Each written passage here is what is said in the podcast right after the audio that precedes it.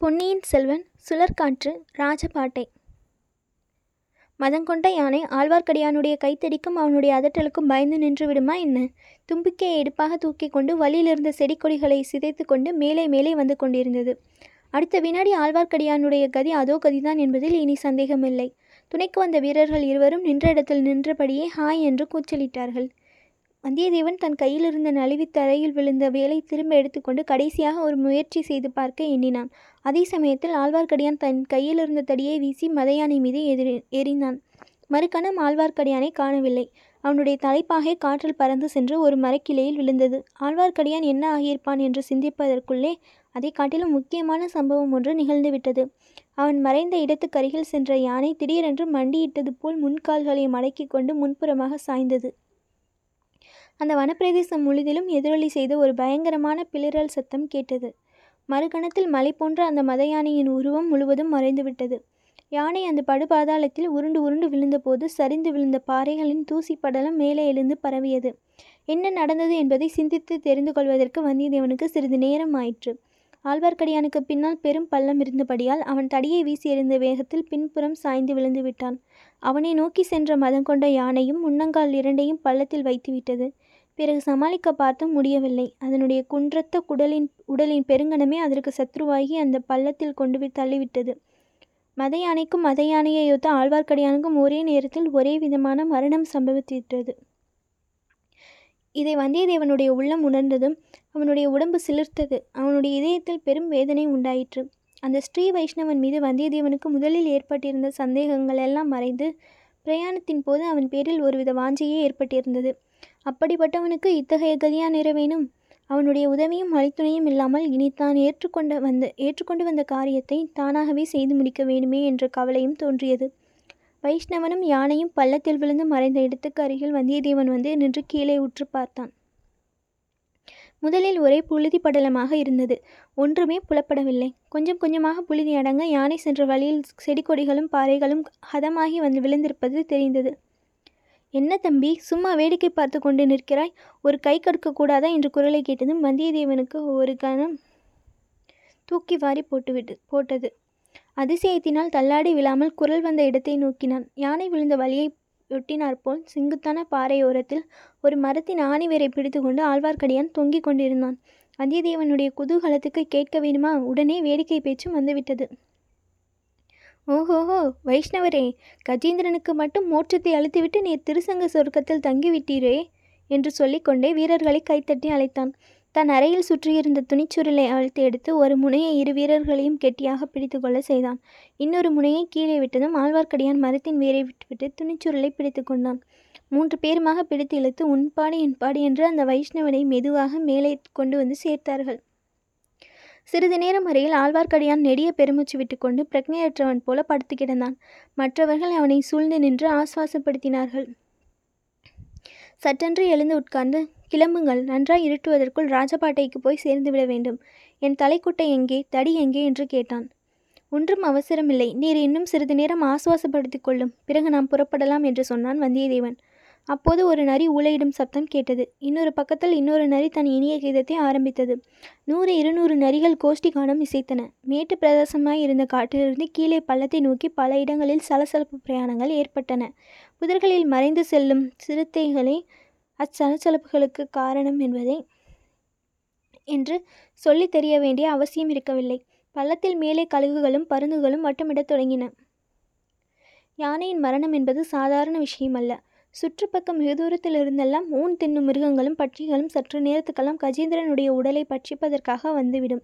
நாமும் அவற்றுக்கு பட்சணமாகி விடுவோம். புறப்படுங்கள் உடனே என்றான் ஆழ்வார்க்கடியான்.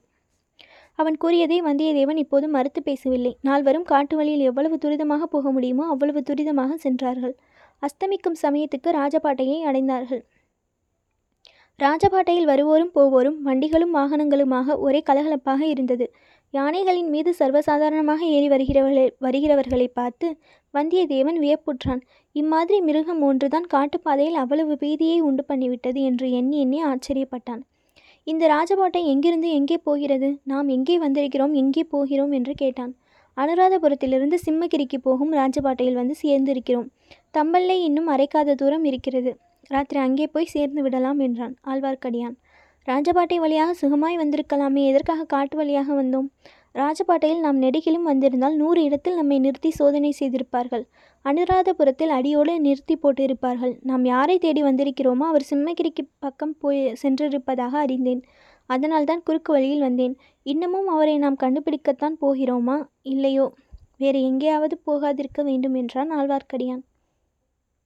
ராஜபாட்டையின் இரு பக்கத்திலும் ஏராளமான வீடுகளும் கிராமங்களும் கடைவீதிகளும் வீதிகளும் கொல்லர் தச்சரப்பட்டைகளும் இருந்தன. அவற்றில் வசித்தவர்களும் தொழில் செய்தவர்களும் பெரும்பாலும் சிங்களவர்களாக தோன்றினார்கள். ராஜபாட்டையில் தமிழ்நாட்டு போர் வீரர்கள் குறுக்கும் நெடுக்கும் போய்க் கொண்டிருந்தார்கள். ஆனால் இருபுறமும் வசித்த சிங்களவர்கள் எவ்வித தடையுமின்றி நிர்பயமாய் தங்கள் தொழில்களை செய்து கொண்டிருந்தார்கள். இந்த பகுதியெல்லாம் இப்போது யாருடைய வசத்தில் இருக்கிறது? என்று வந்தியத்தேவன் கேட்டான். சோழ சைன்யம் தம்பல்லை வரையில் கைப்பற்றியிருக்கிறது. அப்பால் சிம்மகிரி குன்றும் கோட்டையும் மைந்தன் நசம் இருக்கின்றன. இந்த பக்கங்களில் வசிக்கும் ஜனங்கள் பெரும்பாலும் சிங்களத்தார்கள்தான். பொன்னியின் செல்வர் இங்கே வந்த பிறகு யுத்தத்தின் போக்கே மாறிவிட்டது. சோழ வீரர்களுக்கும் மகிந்தனுடைய வீரர்களுக்கும் தான் சண்டை. அதாவது போர்க்களத்தில் எரு எதிர்ப்ப எதிர்ப்படும் போது மற்றபடி குடிகள் நிர்பயமாய் வாழலாம். புத்த குருமார்களுக்கு ஒரே கொண்டாட்டம். அனுராதபுரத்தில் இடிந்து போன புத்த விகாரங்களை எல்லாம் நம் இளவரசர் திரும்ப புதுப்பித்து கட்டும்படி கட்டளையிட்டிருக்கிறாராம். கேட்டாயா கதையை பௌத்த குருக்கள் ஏன் குதூகலம் அடைய மாட்டார்கள்? இளவரசரை நான் சந்திக்கும் போது நீங்கள் செய்யும் காரியம் எனக்கு கொஞ்சமும் பிடிக்கவில்லை என்று சொல்லிவிடப் போகிறேன். கட்டாயம் சொல்லிவிடும். உமக்கு பிடிய பிடிக்காத காரியத்தை செய்வதற்கு இந்த இளவரசர் யார்? அவருக்கு என்ன கொம்பு முளைத்திருக்கிறதா? என்றான் வல்லவரையன். அவருக்கு கொம்பு முளைத்திருக்கவில்லை. தம்பி அது உண்மையே. ஆனாலும் அவரிடம் ஏதோ ஒரு சக்தி இருக்கிறது. அவருக்கு பின்னால் யார் என்னை குறை சொன்னாலும் எதிரில் அவரை பார்த்ததும் மயங்கி போய் நின்று விடுகிறார்கள். இளவரசரை எதிர்த்து பேசும் சக்தி யாருக்கும் இருப்பதில்லை. அத்தகைய சக்தி இளவரசரை தம் இஷ்டப்படி நடக்க செய்யும் சக்தி. ஒரே ஒருவருக்குத்தான் உண்டு. ஆமாம் வீர வைஷ்ணவ ஆழ்வார்க்கடியாரின் அற்புத சக்தியை அறியாதவர் யார்? அப்படிப்பட்ட பயங்கர மத யானையை கைத்தடியால் எதிர்த்து வென்றவருக்கு இளவரசர் எம்மாத்திரம்? நான் கூறியதை நீ சரியாக தெரிந்து கொள்ளவில்லை தம்பி. பொன்னியின் செல்வர் எங்கே இந்த ஏழை வைஷ்ணவன் எங்கே? மத யானையை கைத்தடி கொண்டு எதிர்ப்பேன். புலியையும் கரடியையும் சிங்கத்தையும் வெறுங்கையோடு எதிர்ப்பேன். ஆனால் பொன்னியின் செல்வர் முன் நேருக்கு நேர் நிற்கும்போது என் தைரியமெல்லாம் எங்கேயோ போய்விடுகிறது. நெஞ்சு நெகிழ்ந்து விடுகிறது. தொண்டை அடைத்து விடுகிறது.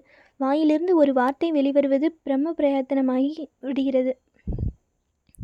அவரை ஆளும் சக்தி படைத்தவர் என்று யா பின் யாரை சொன்னீர்கள்? உலகம் தெரிந்த விஷயமாயிற்றே உனக்கு தெரியாதா? இளைய பிராட்டியை பற்றித்தான் சொல்கிறேன் குந்தவை தேவியின் வாக்குத்தான் அவருக்கு வேத வாக்கு. ஓஹோ பழையாறு இளைய பிராட்டியை பற்றியா சொல்கிறீர்? உமது சகோதரி பழுவூர் இளையராணியை பற்றித்தான் சொல்கிறீரோ என்று பார்த்தேன். நந்தினியும் அபூர்வ சக்தி உடையவள்தான். ஆனால் அவளுடைய அவளுடைய சக்தி வேறு விதமானது. எப்படி? என்ன வித்தியாசம்? ஒருவன் நரகத்தில் விழப்போகிறவனாய் இருந்தால் அவனை தடுத்து நிறுத்தி குந்தவை தேவி சொர்க்கத்துக்கு அவனை கொண்டு போய் சேர்த்து விடுவார். அது ஒரு வித சக்தி. நந்தினி என்ன செய்வாள் தெரியுமா? அவளுடைய சக்தி இன்னும் ஒரு படி மேலானது என்றே சொல்ல வேண்டும். நரகத்தையே சொர்க்கம் என்று சொல்லி சாதித்து அதை நம்பும்படியும் செய்து நரகத்தில் சந்தோஷமாக குதிக்கும்படி செய்து விடுவாள். வந்தியத்தேவனுக்கு உடம்பு சிலிர்த்தது. நந்தினியின் குணாதிசயத்தையும் அவளுடைய பயங்கர மோகன சக்தியையும் இந்த வீர வைஷ்ணவன் எவ்வளவு சரியாக அளந்து மதிப்பிட்டு வந்து வைத்திருக்கிறான்? நந்தினி இவனுடைய சகோதரி என்று சொல்வது மெய்யாயிருக்க முடியுமா? இந்த யோசனையில் வந்தியத்தேவன் ஆழ்ந்துவிட்டபடியால் மேலே ஒன்றும் கேட்கவில்லை. சிறிது தூரம் மௌனமாக நடந்தார்கள். அந்த மௌனத்தை கலைத்து சில குதிரைகளின் குழம்பு சத்தம் கேட்டது. அவர்களுக்கு எதிர்ப்பக்கத்திலிருந்து அச்சப்தம் வந்தது. சில நிமிஷத்துக்கெல்லாம் நாலு குதிரைகள் வெகு வேகமாக நாலு கால் பாய்ச்சலில் வந்தன. சூறாவளி காற்றைப் போல் புழுதியை கிளப்பி விட்டு கொண்டு வந்த அக்குதிரைகள் மின்னல் மின்னும் நேரத்தில் நம் கால்நடை பிரயாணிகளை தாண்டி சென்றன. ஆயினும் அந்த சிறிய நேரத்திலேயே அக்குதிரைகளின் மேலிருந்தவர்களில் ஒருவருடைய முகத்தை வந்தியத்தேவன் பார்த்து தெரிந்து கொள்ள முடிந்தது. ஆஹா பார்த்திவேந்திரவர்மன் அல்லவா இவன்? காஞ்சியில் உள்ள இளவரசர் ஆதித்தரின் அந்தரங்க நண்பன் அல்லவா? நம்மை எவ்வளவாக பிடிக்காதவன் அல்லவா? இவன் எங்கே வந்துவிட்டு இங்கே எங்கே போகிறான்? எதற்காக இவன் இலங்கைக்கு வந்தான்? எப்போது வந்தான்? பிரயாணிகளை தாண்டி சென்ற குதிரைகள் சற்று தூரம் போனதும் கம்பீரமான ஒரு குரலில் நில்லுங்கள் என்று கட்டளை பிறந்தது. குதிரைகள் நின்றன. பிறகு இந்த பக்கமாக திரும்பின. அவர்களில் தலைவனாக காணப்பட்டவன் குதிரையை செலுத்தி கொண்டு முன்னால் வந்தான். மற்றவர்கள் பின்தொடர்ந்து வந்தார்கள். முன்னால் வந்தவன் வல்லவரையன் எண்ணியது போலவே நாம் முன்னம் மல் மாமல்லபுரத்தில் பார்த்திருக்கும் பார்த்திபேந்திர பல்லவன்தான் வந்தியத்தேவனை அவன் உற்று பார்த்துவிட்டு இது என்ன அப்பா இது? நீ எப்படி இங்கே வந்து சேர்ந்தாய்? தஞ்சாவூரில் நீ திடீரென்று மாய்மாய் மறைந்து விட்டாய் என்று சொன்னார்களே. உன்னை பழுவேட்டரையர்கள் தீர்த்திருப்பார்கள் என்ற என்றல்லவா நினைத்தேன் என்றான். பழுவேட்டரையர்களால் என்னை அவ்வளவு எளிதில் தீர்த்து கட்ட முடியுமா? நான் பழைய வானர் குலத்தை சேர்ந்தவன் அல்லவா? ஆமாம் எப்படியாவது உயிரை காப்பாற்றிக் கொண்டு தப்பி பிழைப்பதில் உனக்கு இணை வேறு யாரும் இல்லை. ஐயா உயிரை காப்பாற்றிக் கொள்வது அவசியமாய் இருக்கும்போது காப்பாற்றிக் கொள்வேன். உயிரை கொடுக்க வேண்டிய சமயத்தில் கொடுக்கவும் அறிவேன். அப்படி நான் சாவதாய் இருந்தால் தங்களைப் போன்ற பழைய பல்லவ குலத்தோன்றலுடன் சண்டை போட்டு சாவேனே தவிர கேவலம் பழுவேட்டரையர்களின் கையினால் சாவேனா? என்று சொல்லிக்கொண்டே வந்தியத்தேவன் உரையிலிருந்து வாளை உருவினான். சேச்சே உன்னோடு என்னை சண்டை போட சொல்கிறாயா? அதுவும் இந்த தூர தூ தேசத்திலே வந்து வேண்டாம் தம்பி வேண்டாம். எனக்கு அவசர வேலை இருக்கிறது. உன்னிடம் இளவரசர் ஒப்புவித்த காரியம் என்ன ஆயிற்று? செய்து முடித்து விட்டேன் ஐயா. சக்கரவர்த்தியிடம் கொடுக்கும்படி பணித்த ஓலையை சக்கரவர்த்தியிடம் கொடுத்தேன். இளைய பிராட்டியிடம் கொடுக்க சொன்ன ஓலையை அவரிடம் கொடுத்தேன். இங்கே எதற்காக வந்தாய்? இலங்கையை பார்க்க வேண்டுமென்ற ஆசை எனக்கு வெகு நாளாக இருந்தது. அதற்காக இந்த வைஷ்ணவரோடு புறப்பட்டு வந்தேன். ஆஹா இந்த ஆளை கூட நான் எங்கேயோ பார்த்திருக்கிறேன் போல் இருக்கிறதே. ஆமா ராஜா பார்த்திருக்கிறீர்கள். என் சகோதரியை பற்றி ஏதாவது தெரியுமா என்று விசாரிப்பதற்காக இளவரசர் ஆதித்தரிடம் வந்தேன். அப்போது தாங்களும் அவர் பக்கத்தில் இருந்தீர்கள். அது யார் உன் சகோதரி? இப்போது பழுவூர் இளையராணியாக விளங்கும் நந்தினி தேவி. ஆக அந்த விஷப்பாம்பினால் நாட்டுக்கு நேர்ந்திருக்கும் தீங்குகளையெல்லாம் நினைத்தால் அவளுடைய அண்ணனாய் இருப்பதற்காக உன்னை கழுவில் ஏற்ற வேண்டும். மகாராஜா ஒரு நாள் நான் கழுவில் ஏறி சாவதாகவே சபதம் செய்து கொண்டிருக்கிறேன். அன்றைக்கு தாங்களே வந்து தங்கள் திரு கையினாலேயே அந்த திரு கைங்கரியத்தை செய்துவிட்டால் உன்னை கழுவில் தூக்கி போட என்னால் முடியுமா? அதற்கு நூறு ஆள் வேண்டும். இருக்கட்டும். நீங்கள் வருகிற வழியில் இளவரசரை பற்றி ஏதாவது செய்தி கேள்விப்பட்டீர்களா? அனுராதபுரத்துக்கு அவர் வந்து விட்டாரா தெரியுமா? என்று பார்த்திபேந்திரன் கேட்டான். அதை பற்றியெல்லாம் எங்களுக்கு என்ன தெரியும் மகாராஜா? நாங்கள் காட்டு வழியில் வந்தோம். காட்டில் ஒரு மறைய மதையானை என்னை துரத்தி கொண்டு வந்தது. அப்போது பாருங்கள். போதும். உன் கதை யார் கண்டது? ஒரு நாளைக்கு உன்னை நானே கல்வில் தூக்கி போட்டு உன்னுடைய ஆசையை நிறைவேற்றினாலும் நிறைவேற்றுவேன் என்று சொல்லிக்கொண்டே பார்த்திபேந்திரன் குதிரையை திருப்பினான். ஆழ்வார்க்கடியான் பார்த்திபேந்திரனுடன் பேசியபடியே அவனுடன் இருந்த ஆட்களை எல்லாம் கூர்ந்து பார்த்து கொண்டிருந்தான். எல்லாரும் குதிரைகளை திருப்பிக் கொண்டு போன பிறகு ஆழ்வார்க்கடியான் வந்தியத்தேவனிடம் தம்பி அந்த மற்ற மூன்று ஆட்களையும் பார்த்தாயா? அவர்களில் யாரையாவது உனக்கு முன்னம் தெரியுமா? என்று அவளோடு கேட்டான். இல்லை நான் பார்த்ததே இல்லை என்றான் வந்தியத்தேவன். ஆம் நீ பார்த்திருக்க முடியாதுதான். அவர்கள் இரு இரண்டு பேரை நான் பார்த்திருக்கிறேன். திருப்புறம்பயம் பள்ளிப்படையில் நள்ளிரவில் பார்த்தேன். அப்பா என்ன பயங்கரமான சபதம் எடுத்துக்கொண்டார்கள் என்று கூறியபோது ஆழ்வார்க்கடியானுடைய உடம்பு முழுவதும் நடுங்கிற்று. அப்படி என்ன பயங்கரமான சபதம் எடுத்துக்கொண்டார்கள் சோழர் குலப்பூண்டை இந்த உலகில் இல்லாமல் அழித்து விடுவதாக சபதம் எடுத்துக்கொண்டார்கள் ஐயையோ! இவர்கள் எப்படி நமக்கு முன்னால் இங்கு வந்து சேர்ந்தார்களோ தெரியவில்லை. கெட்டிக்காரர்கள் இந்த முரட்டு பல்லவனை எப்படியோ பிடித்து கொண்டார்கள் பார் என்று சொல்லிவிட்டு ஆழ்வார்க்கடியான் மௌனமானான். வந்தியத்தேவனுக்கு கோடிக்கரையில் அவன் அறிந்த ஒரு விஷயம் நினைவுக்கு வந்தது. அவன் கோடிக்கரை வந்ததற்கு முதல் நாள் தான் இரண்டு பேர் அவசரமாக இலங்கைக்கு போனார்கள் என்றும் பூங்குழலியின் தமையன் அவர்களை படையில் ஏற்றி சென்றான் என்றும் கேள்விப்பட்டான் அல்லவா? இவர்களில் அந்த இரண்டு பேரும் இருப்பார்களோ? அப்படியானால் பார்த்திபேந்திரனுக்கும் இவர்களுக்கும் என்ன சம்பந்தம் இருக்க முடியும்? நால்வரும் தம்பலம் என்னும் புண்ணிய புத்த புண்ணிய கஷேத்திரத்தை நெருங்கி கொண்டிருந்தார்கள்.